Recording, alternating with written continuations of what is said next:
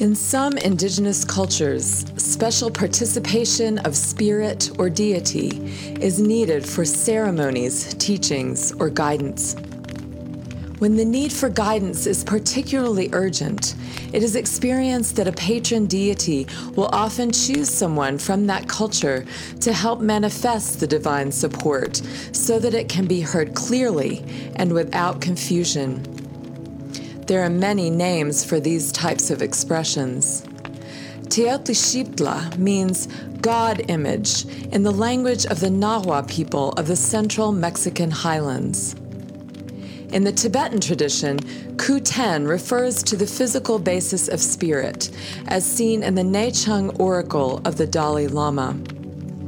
And for the Huichol people of the Sierra Madre in western Mexico, they are called Arihuatacame, or God Speaker Man. Usually, these capacities are passed down in lineages within these traditional cultures. But these are times of great need and change. So, in a rare occurrence, David Wiley received a calling by fire to be this voice, sometimes known as Grandfather Fire or Tatawari in the language of the Huichol people, Xiuhtecutli for the Nahua.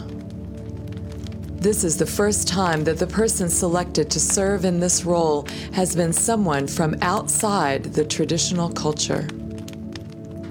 As part of this work, David has undergone formal medicine and ceremonial apprenticeship and initiation within these two ancestrally related living indigenous traditions, the Nahua and the Huichol.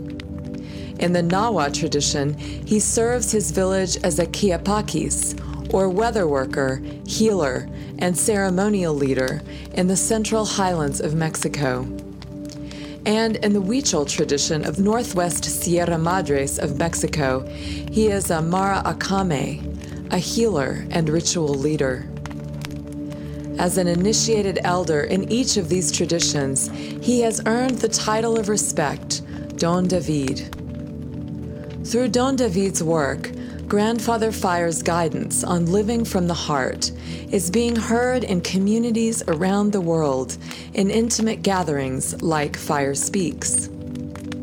During a Fire Speaks audience, Don David enters a coma like state and his body temperature rises to a high fever level.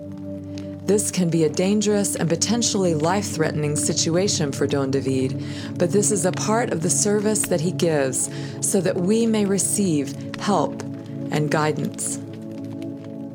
Fire Speaks is open to all who are drawn to Fire's timeless wisdom, connection, and support.